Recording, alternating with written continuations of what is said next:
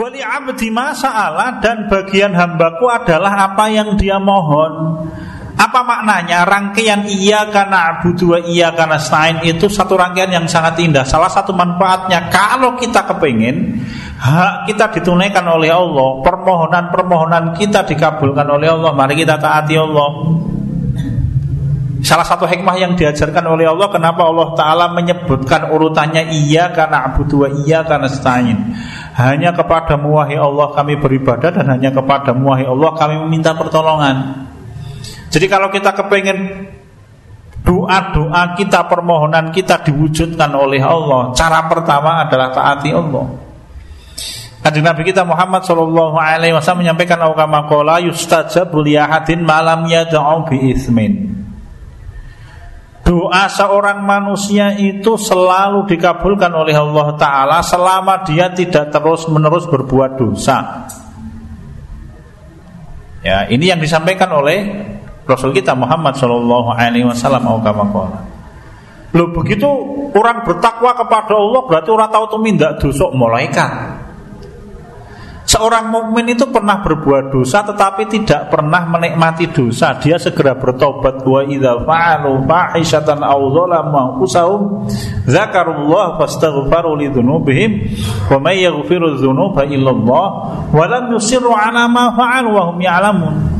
Orang mukmin, orang mutakin itu bahkan Allah menyebutkan siapa toh? Salah satu sifatnya wa idza fa'alu fahishatan aw dzalamu anfusahum dzakarullah. Kalau mereka berbuat dosa atau mereka menzalimi diri sendiri ya dengan berbuat dosa itu, zakarullah maka mereka segera ingat kepada Allah. Ning nggih mboten namung eling ban itu terus lali meneh ndak begitu. Maksudnya ingat kepada Allah itu kemudian menyadarkan dia akan kesalahan Lalu dia berhenti dari kesalahan itu. Walam nusiru ala ma fa'al wa hum ya'lamun. Ya. Wa may yaghfiru dzunuba illallah wa lam nusiru ala ma fa'al wa ya'lamun. Dan mereka tidak terus-menerus melakukan perbuatan dosa itu. Sedangkan dia tahu itu dosa jadi orang yang mulia di hadapan Allah itu orang yang ketika dia berbuat kesalahan maka dia segera bertobat dengan taubatan nasuha sehingga yang menghalangi dosa itu adalah terus-menerus melakukan perbuatan dosa. Ya. Sehingga kalau kita kepengen doa kita mustajab di hadapan Allah, mari kita taati Allah.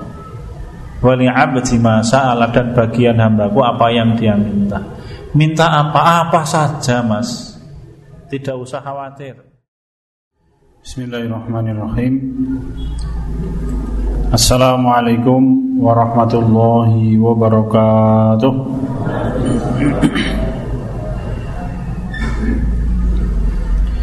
Innal hamdalillah nahmaduhu wa nasta'inuhu wa ونعوذ بالله من شرور أنفسنا ومن سيئات أعمالنا. من يهده الله فلا مضل له ومن يضلله فلا هادي له. وأشهد أن لا إله إلا الله وحده لا شريك له وأشهد أن محمدا عبده ورسوله الذي لا نبي ولا رسول بعده. اللهم صل على محمد وعلى آل محمد كما صليت على إبراهيم وعلى آل إبراهيم. وبارك على محمد وعلى آل محمد كما باركت على إبراهيم وعلى آل إبراهيم إنك حميد مجيد. أعوذ بالله من الشيطان الرجيم يا أيها الذين آمنوا اتقوا الله حق تقاته ولا تموتن إلا وأنتم مسلمون Alhamdulillahi Rabbil Alamin Segala puji bagi Allah Subhanahu Wa Ta'ala Yang pertama saya wasiatkan untuk diri saya dan hadirin sekalian Marilah kita bertakwa kepada Allah Subhanahu wa taala dengan sebenar-benar takwa. Mari kita taati Allah dan mari kita bersabar di dalam mentaati Allah Subhanahu wa taala.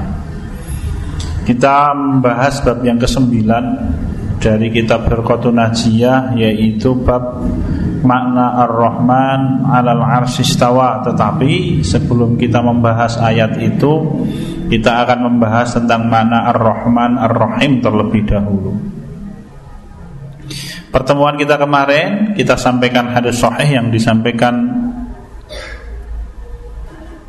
secara panjang ya, oleh Imam Muslim tentang bagian yang didapatkan hamba ketika seorang manusia membaca surat Al-Fatihah. Allah Subhanahu wa taala berfirman qasamtus salata baini wa baina 'abdi nisfaini. Rasul kita menyampaikan bahwa Allah taala berfirman, aku membagi salat antara diriku dengan hambaku dua bagian. Wali 'abdi masa'ala dan bagi hambaku apa yang dia minta. Kapan pada waktu membaca surat Al-Fatihah? Fa'idha qala al-abdu Sudah kita bahas ini nah, Tapi kita ingatkan kembali Apabila seorang hamba membaca Alhamdulillahi Rabbil Alamin Segala puji bagi Allah Rabb yang menguasai alam semesta Maka Allah Ta'ala menjawab Hamadani abadi Hambaku memujiku. Wa idha qala ar-Rahmanir Rahim Apabila seorang hamba membaca ar-Rahmanir Rahim Allah yang maha pengasih dan Allah yang maha penyayang maka Allah Ta'ala menyebutkan Asna alayya abdi hambaku Memujiku dengan menetapkan sifat-sifat yang mulia untuk diriku. Fa'idha qala maliki yaumiddin Apabila seorang hamba membaca maliki yaumiddin Atau bisa dibaca pendek maliki yaumiddin Allah yang menguasai hari kiamat Atau Allah raja dari hari kiamat Maka Allah Ta'ala menjawab Majadani abdi Hambaku memuliakan diriku. Fa'idha qala iyyaka na'budu wa iyyaka nasta'in Apabila hamba membaca iyyaka na'budu Wahai Allah Sungguh hanya kepadamu kami beribadah. Wa iyyaka nasta'in Dan sungguh hanya kepadamu kami meminta pertolongan Maka Allah Ta'ala menjawab Hada baini wa baina abdi wa li abdi masa'ala Ini adalah bagianku dan bagian hambaku Bagiannya Allah yang mana? Iya karena abudu karena itu merupakan haknya Allah Subhanahu wa taala. Kita punya kewajiban yang paling besar di dalam kehidupan ini untuk mentaati Allah, beribadah hanya kepada Allah. Itulah tujuan diciptakannya kita manusia oleh Allah Subhanahu wa taala. Tidak hanya manusia, manusia dan jin wa ma khalaqatul jinna wal insa illa liya'budun. Suatu saat Rasul kita Muhammad Shallallahu Alaihi Wasallam berkendaraan bersama dengan sahabat Ibnu Abbas radhiyallahu anhu. Ketika itu kemudian ada yang menyebutkan Ibnu Mas'ud radhiyallahu anhu. Beliau bertanya, apakah engkau mengetahui apa itu haknya Allah Subhanahu wa taala atas hamba dan haknya hamba kepada Allah Subhanahu wa taala? Ada dari ma haqqullahi 'alal ibadi wa haqqul ibadi 'ala Allah. Maka beliau Ibnu Mas'ud radhiyallahu anhu menjawab Allah wa rasuluhu a'lam. Allah dan rasulnya yang lebih tahu. Kemudian Rasul kita Muhammad sallallahu alaihi wasallam menyampaikan haqqullahi 'alal ibadi ay ya'buduhu wa la yusyriku bihi syai'a kama Rasul kita menyampaikan bahwa hanya Allah itu seorang hamba beribadah kepada Allah taala dan tidak menyekutukan Allah dengan segala sesuatu apa pun.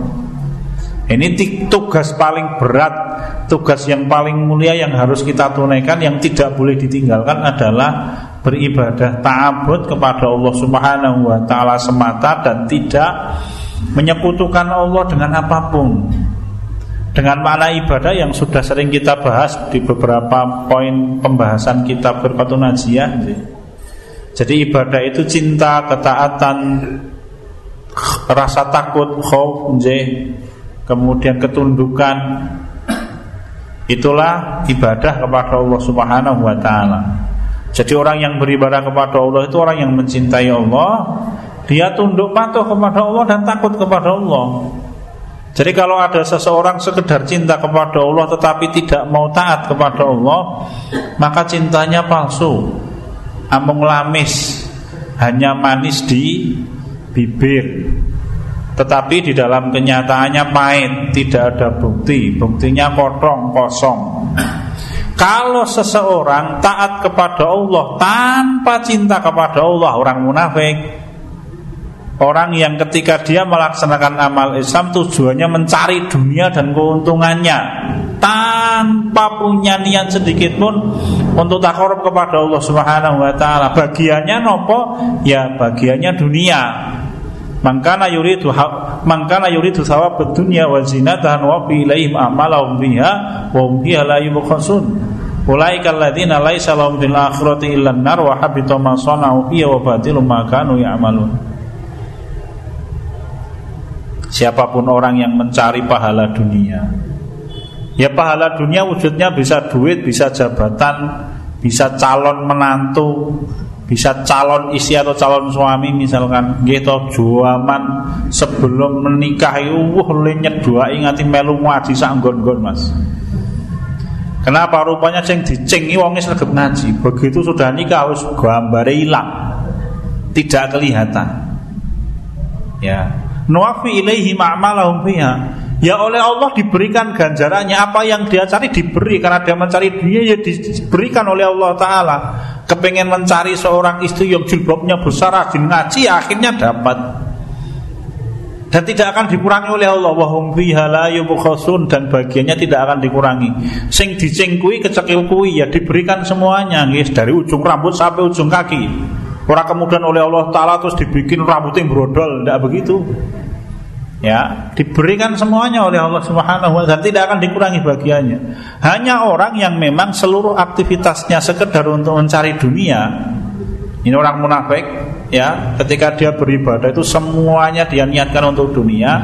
Apa kata Allah taala? Allah menyampaikan ulaika ulaika laisa lahum fil akhirati nar wa habita ma sana'u fiha wa ma kanu ya'malun. Orang seperti itu orang yang besok di hari kiamat tidak ada bagiannya kecuali api Maksudnya apa? Neraka. Ya. Dan jangan berpikir wah enak loh campur bintang-bintang itu. Oh, tidak begitu. Tidak ada neraka yang diciptakan oleh Allah dengan nikmat dan keindahan tidak ada. Neraka itu isinya susah, kemudian susah, kemudian susah. Wahabito masona dan semua apa yang dia kerjakan di dunia ini dianggap batal oleh Allah. Wabatilu Dan batal apa yang mereka kerjakan Jadi itu bagiannya Kalau ada orang beribadah kepada Allah Kemudian tidak menyekutukan Allah dengan segala sesuatu apa pun maka haknya hamba Allah tidak akan menyiksanya. Allah yu'adzib man la. Allah tidak akan menyiksa siapa pun orang yang tidak menyekutukan Allah dengan apa pun tidak akan diseksa oleh Allah Subhanahu wa taala. Itu haknya hamba. Begitu disampaikan oleh Rasul kita Muhammad sallallahu alaihi wasallam. Ya. Wali abdi masa'ala dan bagian hambaku adalah apa yang dia mohon. Apa maknanya? Rangkaian iya karena abu dua iya karena stain itu satu rangkaian yang sangat indah. Salah satu manfaatnya kalau kita kepengen hak kita ditunaikan oleh Allah, permohonan-permohonan kita dikabulkan oleh Allah, mari kita taati Allah. Salah satu hikmah yang diajarkan oleh Allah Kenapa Allah Ta'ala menyebutkan urutannya Iya karena abu dua iya karena stain Hanya kepada muwahi Allah kami beribadah Dan hanya kepada muwahi Allah kami meminta pertolongan jadi kalau kita kepengen doa-doa kita, permohonan kita diwujudkan oleh Allah, cara pertama adalah taati Allah. Kanjeng Nabi kita Muhammad Shallallahu Alaihi Wasallam menyampaikan awkama kola yustajab liyahadin malam yadau bi ismin. Doa seorang manusia itu selalu dikabulkan oleh Allah Ta'ala Selama dia tidak terus menerus berbuat dosa Ya, ini yang disampaikan oleh Rasul kita Muhammad Shallallahu Alaihi Wasallam Lo begitu orang bertakwa kepada Allah berarti orang tahu tuh minta dosa malaikat. Seorang mukmin itu pernah berbuat dosa tetapi tidak pernah menikmati dosa. Dia segera bertobat wa idza fa'alu fahishatan aw dzalamu anfusahum dzakarullah fastaghfaru lidzunubihim wa may yaghfiru dzunuba illallah wa lam yusirru ala ma fa'alu wa hum ya'lamun. Orang mukmin, orang mutakin itu bahkan Allah menyebutkan siapa toh? Salah satu sifatnya wa idza fa'alu fahishatan aw dzalamu anfusahum dzakarullah. Kalau mereka berbuat dosa atau mereka menzalimi diri sendiri ya dengan berbuat dosa itu, zakarullah maka mereka segera ingat kepada Allah. Ning nggih mboten namung eling bar terus lali meneh ndak begitu. Maksudnya ingat kepada Allah itu kemudian menyadarkan dia akan kesalahan lalu dia berhenti dari kesalahan itu. Walam siru ala ma fa'al wa hum ya'lamun. Ya. Wa may yaghfiru dzunuba illallah wa lam yusiru ala ma fa'alu wa hum ya'lamun. Dan mereka tidak terus-menerus melakukan perbuatan dosa itu sedangkan dia tahu itu dosa. Jadi orang yang mulia di hadapan Allah itu orang yang ketika dia berbuat kesalahan maka dia segera bertobat dengan taubatan nasuha. Sehingga yang menghalangi dosa itu adalah terus-menerus melakukan perbuatan dosa. Ya. Sehingga kalau kita kepengen doa kita mustajab di hadapan Allah, mari kita taati Allah. Wali masa'ala dan bagian hambaku apa yang dia minta. Minta apa-apa saja, Mas. Tidak usah khawatir. Ketika memohon kepada Allah itu minta apa saja. Kalau memang panjenengan punya hajat loh nggih. Tetapi kalau panjenengan tidak punya hajat ya kadangkala manusia terlalu mengada-ada. Butuhnya pin ontel jalui pesawat pribadi. Anda jangan mengatakan Allah itu mampu Enggak mas Allah itu mampu Tetapi coba bayangkan kalau misalkan kita Diberi oleh Allah Ta'ala pesawat jet pribadi Terus yang susah apa? Awai dewi Ajeng jenengan parkir terpundi mas Apa pesawatnya naik medun diseroke no, gitu mas Ya, waduh nyiroi bahasa Indonesia apa ya? Pokoknya bahasa Jawanya diseroke ngono mau. Kan mungkin hadirin sekalian ya.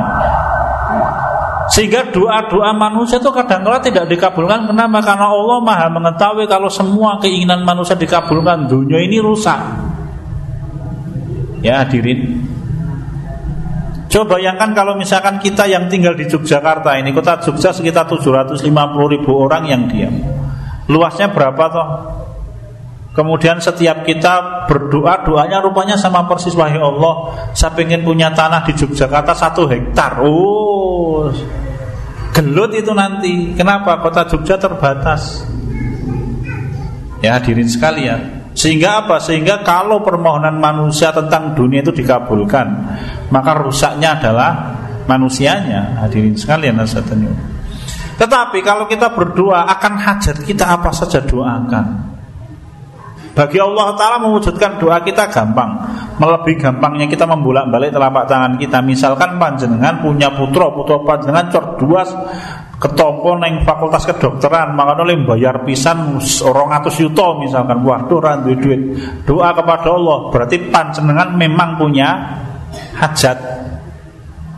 Ya tidak apa-apa. Minta kepada Allah. Allah akan memberikan jalan Jangan nanti anak kita kuliah we ora oh ya Allah saya butuh duit 200 juta nggo bayar kuliah. Sing kuliah sapa? Tapi sekali lagi kalau kita punya hajat, hajat dunia dan akhirat kita mintakan kepada Allah. Wali abdi masalah dan bagian hamba itu apa yang dia Bahkan kalau terkait dengan dunia, Imam Ibnul Jauzi rahimahullah mereka menyampaikan bahwa para sahabat radhiyallahu anhum itu orang yang paling banyak meminta dunia. Bapak-bapak, ibu-ibu, kalau kita berdua meminta dunia kepada Allah itu berapa kali? Paling cepat itu lima kali, paling cepat loh, nggih. Habis sholat zuhur, habis sholat asar, habis sholat maghrib, habis sholat isya, habis sholat subuh. Itu naik kelingan, itu ya ya gawian langsung kelepat. Ya, Para sahabat bisa lebih dari itu. Mereka orang yang paling banyak meminta dunia Bukan karena mereka kemaruh kepada dunia Kenapa? Karena mereka memang orang yang paling tahu bagaimana mencari dunia yang paling halal Dan mereka orang yang paling tahu bagaimana memanfaatkan dunia yang paling baik di hadapan Allah Ta'ala Maka mereka meminta kepada Allah dunia banyak-banyak dan akhirnya Allah memberi kepada mereka dunia. Para sahabat Rasul itu kaya raya setelah Rasul kita wafat, Allah apa membanjiri mereka dengan dunia. Dan didikan Rasul kita Muhammad SAW membuat mereka menjadi orang-orang yang sangat kaya tetapi dunia tidak pernah membuat mereka lupa dari Allah Taala, melalaikan hati para sahabat radhiyallahu anhu. Tolha bin Ubaidillah mati syahid, Jubair bin Awam mati syahid. Jubair bin Awam itu bisa membebaskan budak seribu orang loh bapak-bapak Jadi kalau misalkan budak itu kita hitung pembantu rumah tangga Berapa pembantu rumah tangganya Jubair bin Awam? Sewu. Lah itu punya perusahaan ini punya awalnya dewisan mas. Ya. Seribu. Beliau bisa membebaskan budak seribu orang. Itu Zubair bin Awam radhiyallahu anhu Tanahnya Zubair bin Awam saja itu kalau dijual harganya 80 ribu dinar. Disampaikan oleh Imam Ibn Khaldun Untuk kita Al-Muqaddimah itu. wolong puluh dinar wolong puluh hewu nyun apa tidak wolong puluh hewu dinar. Pengkirong yuto lah mas berapa itu hitungannya? 160 miliar rupiah. Ya hadirin sekalian itu tanahnya Zubair bin Awam. Tok tanah loh itu Tolkah bin Ubaidillah radhiyallahu anhu itu punya kebun kurma dua. Yang satu pendapatannya seribu dinar setiap hari, yang dua pendapatannya dua ribu dinar setiap hari. Disampaikan oleh Imam Ibnu Khaldun. Ya. Jadi para sahabat radhiyallahu anhum mereka orang yang paling banyak meminta dunia dan mereka tidak pernah menjadikan dunia sebagai tujuan kehidupan mereka. Kalau kita kepengen oleh Allah Ta'ala diberi dunia harusnya begitu Ya izhad fit dunya yuhibbakallah Rasul kita menyampaikan zuhudlah engkau dengan dunia Maka Allah akan mencintaimu. Dan kalau orang dicintai oleh Allah Apa pun yang dia minta diberi oleh Allah Ta'ala.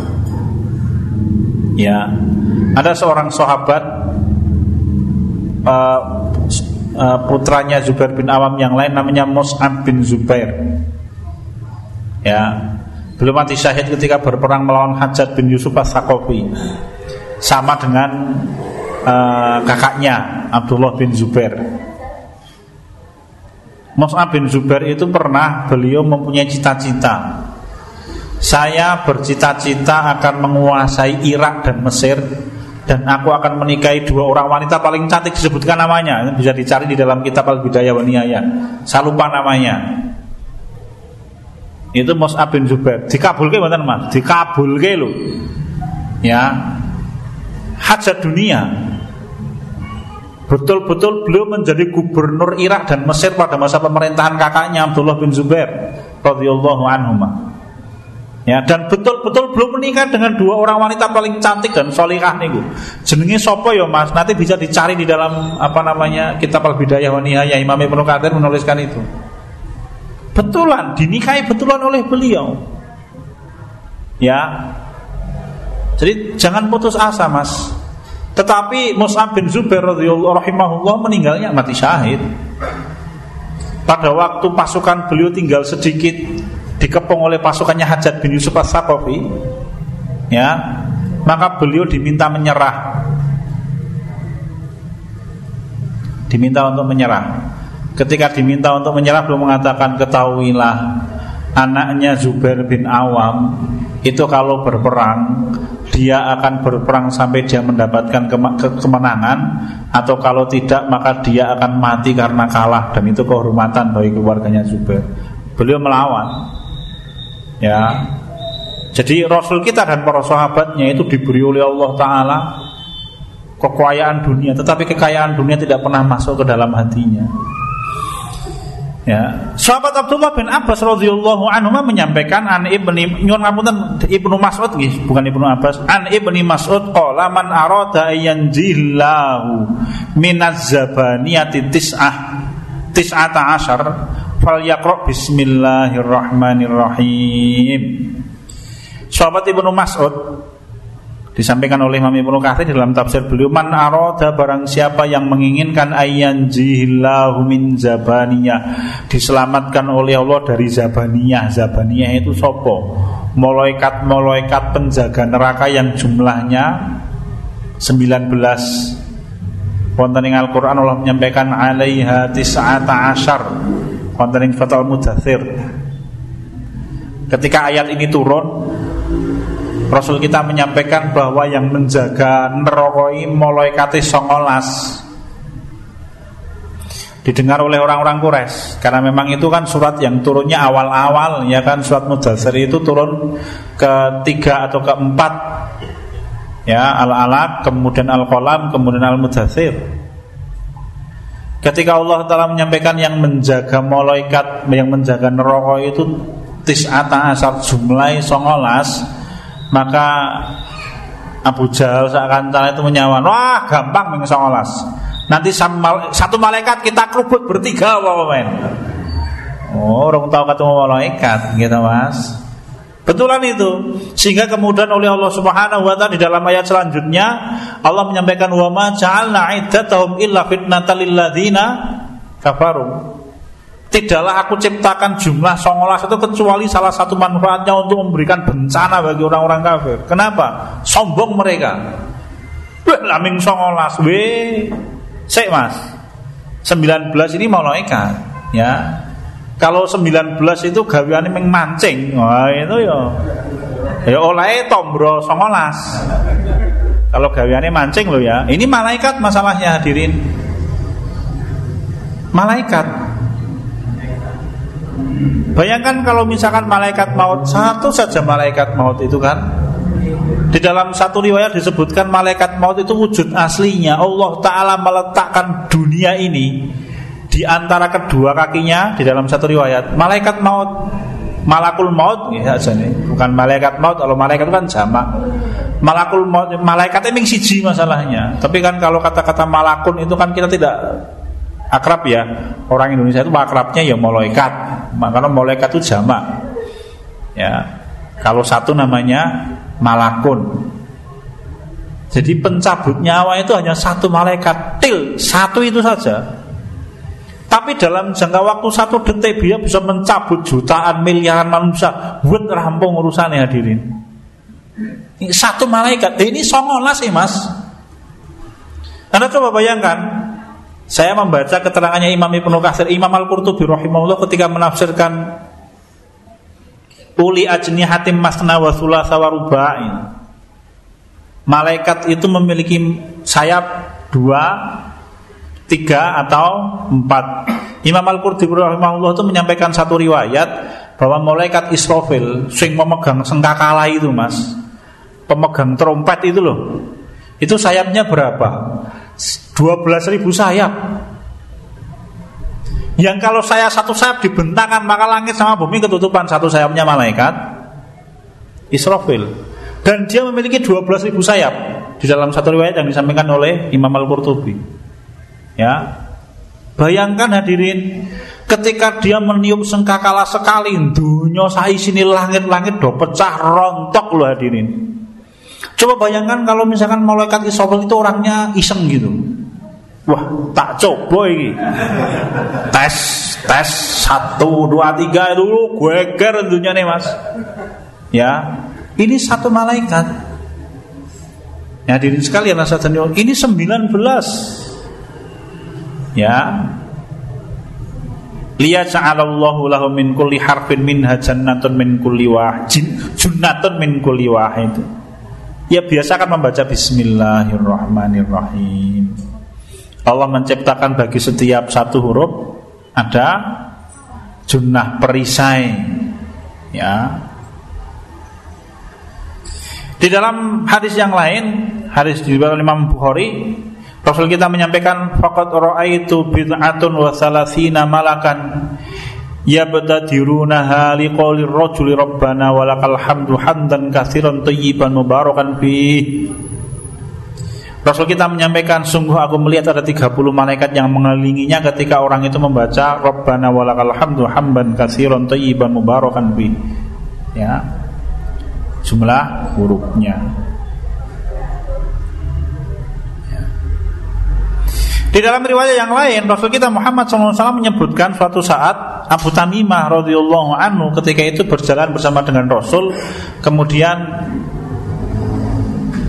kendaraannya itu kakinya terperosok lubang terperosok kemudian jatuh kendaraannya ketika kendaraannya jatuh itu Abu Tamimah menyampaikan ta'isa syaiton uh celaka setan Fakola Nabi Shallallahu Alaihi Wasallam ketika mendengar sahabat Abu Tamimah menyebutkan celaka syaitan, maka belum mengatakan la takul ta'isa syaiton. Jangan engkau katakan celaka syaitan. Fa innaka idza qulta ta'isa syaiton ta'azuma. Kalau engkau mengatakan oh celaka setan, maka setan akan membesar. Alah ming jenak sasa aku rawat diu, setan akan membesar loh mas. Ya, betulan itu. Saya pernah dapat cerita, cerita asli nih. Ya wi tukang mancing nih wow. Ini rapu sini mas. Jadi ketika dia mancing, dia melihat jin. Nah kok jinnya ditantang, dia pakai helm. Ditantang, ah antil, uh, tiba-tiba dia dilempar kayu sebesar lengan, uh, dua gitu lah mas. Lah kenapa lah jin punya kekuatan kan dia bisa terbang kok. Jangan begitu. Rasul kita menyampaikan Ya, jangan engkau katakan ta'isa setan, celaka setan. Kenapa? Dia akan membesar. Wa qala biquwwati sarratuhu. Dengan kekuatanku kata setan akan aku kalahkan orang itu. Ya. Betulan itu saya pernah dapat cerita dan ceritanya orang hapus ini Mas.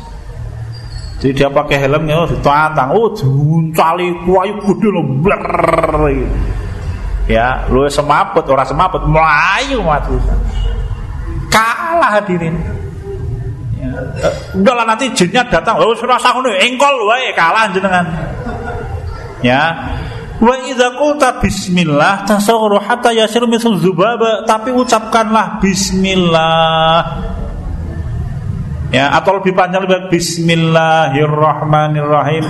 Maka setan akan mengecil sehingga sebesar lalat kata Nabi kita Muhammad sallallahu alaihi wasallam. Ya. Ini barokah dari nama Allah yang paling agung, Allah. Masih ada waktu mas?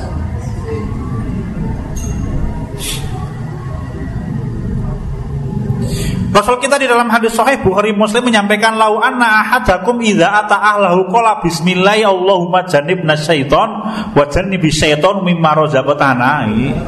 Sing rong nikah rasa mikir iki. Apabila salah seorang di antara kalian mendatangi keluarga kemudian dia membaca bismillah Allahumma jannibna syaiton wahai Allah jauhkanlah setan dari kami. Wajani bisyaiton wajani bisyaiton mimma razaqtana. Dan jauhkanlah setan dari rezeki yang engkau berikan kepadamu. Ya. Fa inna iyyaka dirobainahuma waladun lam yadurruhu syaitanu abada maka apabila itu kemudian menghasilkan anak Maka dia akan melahirkan anak Yang mana setan tidak akan Mendatangkan marah bahaya. Opo kui mas? Jangan sing rung nikah rasa Berarti ini dungane wong sing wis nikah nih biasanya Lanjut orang tak lagi nih mas. Oh ya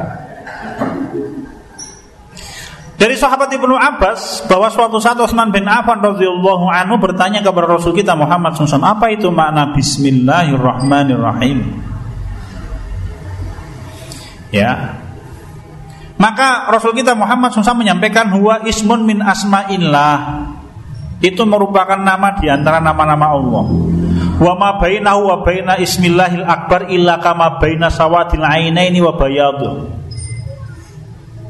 Jadi Bismillahirrahmanirrahim itu nama di antara nama-nama Allah yang mana keagungannya dibanding dengan nama Allah yang paling agung itu perbedaannya hanya seperti perbedaan antara biji mata kita yang merah dengan yang putih.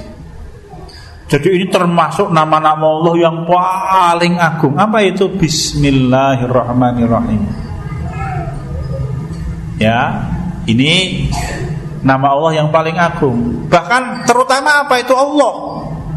Maka Allah itu paling suka disebut Allah Sehingga kita disunahkan kalau berdoa membaca Allahumma wa'i Allah. Ya meskipun nanti kemudian kita disunahkan juga untuk membaca Asma Allah yang lain Ar-Rahman, Ar-Rahim. Ya Hayu Ya Qayyum Birahmatika Astaghithu misalkan Imam Ibnu Katsir rahimahullah menyampaikan Allah apa makna Allah? Kemudian nanti kita bahas makna Ar-Rahman Ar-Rahim. Namun mungkin pertemuan yang akan datang. Imam Ibnu Katsir rahimahullah menyampaikan Allah itu saya ambilkan dari kita ambilkan dari tafsir Quranul Azim alamun ala rabbi tabaraka wa taala. Dia adalah pengenal nama pengenal di antara nama yang dimiliki oleh Rob yang menguasai alam semesta dan disebut yuqalu innahul ismullahil a'zam. Jadi nama Allah yang paling agung itu ya Allah itu. Kenapa? Li'annahu yusufu bijami sifat. Karena ketika kita menyebut Allah Maka berarti kita mensifati Allah dengan semua sifat sempurna. Itu dirangkai di dalam satu nama yaitu Allah. Ya. Maka kalau kita berdoa minimal Allahumma wahai Allah. Jadi Dalilnya apa? Imam Ibnu Katsir kemudian menyampaikan surat Al-Hasyr misalkan ayat 22 24. Allah menyampaikan a'udzubillahi minasyaitonirrajim huwallahu alladzi la ilaha illa huwa alimul ghaibi wasyahadah huwar rahmanur rahim. Dialah Allah. Allah menyebut namanya yang paling agung. Yang mana tidak ada ilah kecuali Dia, alimul ghaibi. Dialah Allah yang mengetahui perkara yang gaib wasyahadah dan perkara yang kelihatan oleh oleh mata. Huwar Rahmanur Rahim. Dialah Allah yang Maha Pengasih dan Maha Penyayang. Allah mensifati dirinya dengan Rahman dan Rahimnya. Allah Ar-Rahman dan Allah Ar-Rahim. Allah menamai dirinya dengan Ar-Rahman Ar-Rahim. Jadi kalau kita menyebut Allah, maka otomatis kita menyebut Ar-Rahman Ar-Rahim di dalam satu nama. Dilanjutkan. Masih ada waktu, Mas? Berapa menit? Ada pengumuman? Wonten wonten. Oke, kita laksanakan. Huwallahu alladzi la ilaha illa huwal malikul quddusus salamul mu'minul muhaiminul azizul jabbarul mutakabbir subhanallahi amma yusyrikun. Dialah Allah yang mana tidak ada ilah kecuali dia Malikul Kudus Dialah Raja yang Maha Suci Assalam Dialah sumber keselamatan Al-Mu'min Dialah yang beriman Ya Al-Muhaimin dialah yang menjaga. Al-Aziz dialah yang maha perkasa Al-Jabbar. Dialah kuasa untuk memaksa siapa pun. Al-Mutakabbir dialah yang sombong. Maksudnya apa? Siapa pun yang berani menentang Allah Ditantang oleh Allah Subhanahu wa ta'ala. Dan sombong itu sifat yang hanya boleh disifatkan kepada Allah Ta'ala. Tidak boleh disifati oleh seorang manusia. Kalau ada manusia yang mensifati dirinya dengan sifat sombong, Rasul kita menyampaikan la yadkhulul jannata man kana fi qalbi mithqala habatin min khardali minal kibr. Tidak akan masuk surga. Kalau itu timbul sebagai penyakit hati, berarti dia akan di neraka jangkanya lama. Kalau sombongnya sampai membatalkan syahadat, maka dia tidak akan masuk surga selama-lamanya. J. Subhanallah amma yusyrikun. Maha suci Allah dari semua orang yang menyekutukan Allah. Dan lain-lain. Kita laksanakan pekan depan. Cekap punika yang saged kula aturaken hadirin sekalian insyaallah kita laksanakan pertemuan yang akan datang. Kalau ada perkataan yang tidak berkenan sama mohon maaf sebesarnya alhamdulillahirabbil Saya kembalikan Mas. Sekian assalamualaikum warahmatullahi wabarakatuh.